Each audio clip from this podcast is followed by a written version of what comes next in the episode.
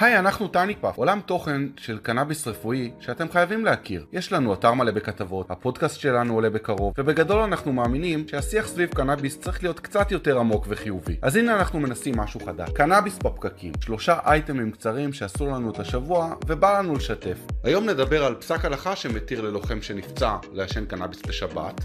מייק טייסון נכנס לעסקי הקנאביס, ומי המדינה הראשונה באירופה שמציעה לגליזציה מלאה? יאללה, בואו נתחיל.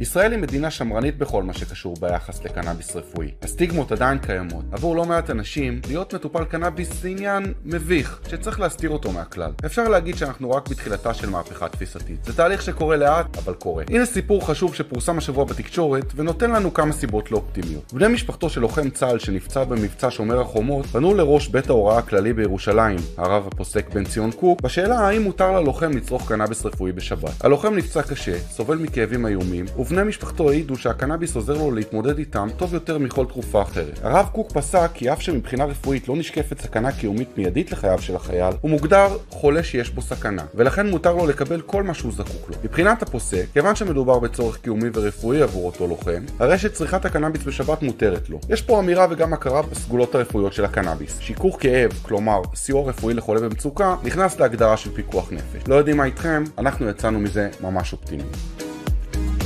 מי לא מכיר את מייק טייסון? מתאגרף ענק, דמות שערורייתית ואפילו שחקן קולנוע לפרקים. טייסון כבר בן 55, ואחרי שנכשל בכמה מיזמים עסקיים וגם הספיק לעשות קאמבק כדי להילחם ברוי ג'ונס ג'וניור, נכנס לפני כמה שנים לעסקי גידול הקנאביס. עכשיו הוא משיק ליין מוצרי קנאביס בשם טייסון 2.0, בשיתוף עם חברת הקנאביס קולומביה קר. לכבוד ההשקה, טייסון נתן כמה ציטוטים מאוד מעניינים ליהו. איבדתי שליטה והחיים שלי היו מאוד אומללים. נלחמתי בכולם. אם מישהו ביקש ממני חתימה ברחוב הוא קיבל אגרוף לפנים. הייתי בבלגן ואחרי הפרישה התחלתי לעשן קנאביס. איזו טעות. במקום לשתות, הייתי צריך לעשן כל הקריירה שלי. העישון שם אותי במקום אחר לגמרי. אני מאוד רגוע, וככל שאתה יותר רגוע, ככה אתה הופך ללוחם טוב יותר. בינינו, לא הייתם לוקחים ג'וינט מאחד כמו מייק טייסון.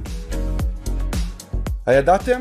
לוקסמבורג הופכת למדינה הראשונה באירופה שמבצעת לגליזציה מלאה. בני 18 ומעלה יוכלו לגדל קנאביס בבית עד כמות מסוימת וכן לצרוך ללא חשש. גם הקנסות על החזקה מעל הגבול המותר יקטנו בצורה משמעותית. אבל רגע, רגע, רגע, לפני שאתם רצים להזמין כרטיס טיסה ללוקסמבורג לחופשה הבאה, חשוב רק לציין שגם תחת החוק החדש אסור יהיה לכם לעשן קנאביס בפומבי. זהו, זה היה קנאביס בפקקים, אם אהבתם שתפו, תריצו את הקטע בוואטסאפ ואל תשכחו לחפש אותנו טייני פאף ברשתות. נתראה בקרוב, שיהיה אחלה יום.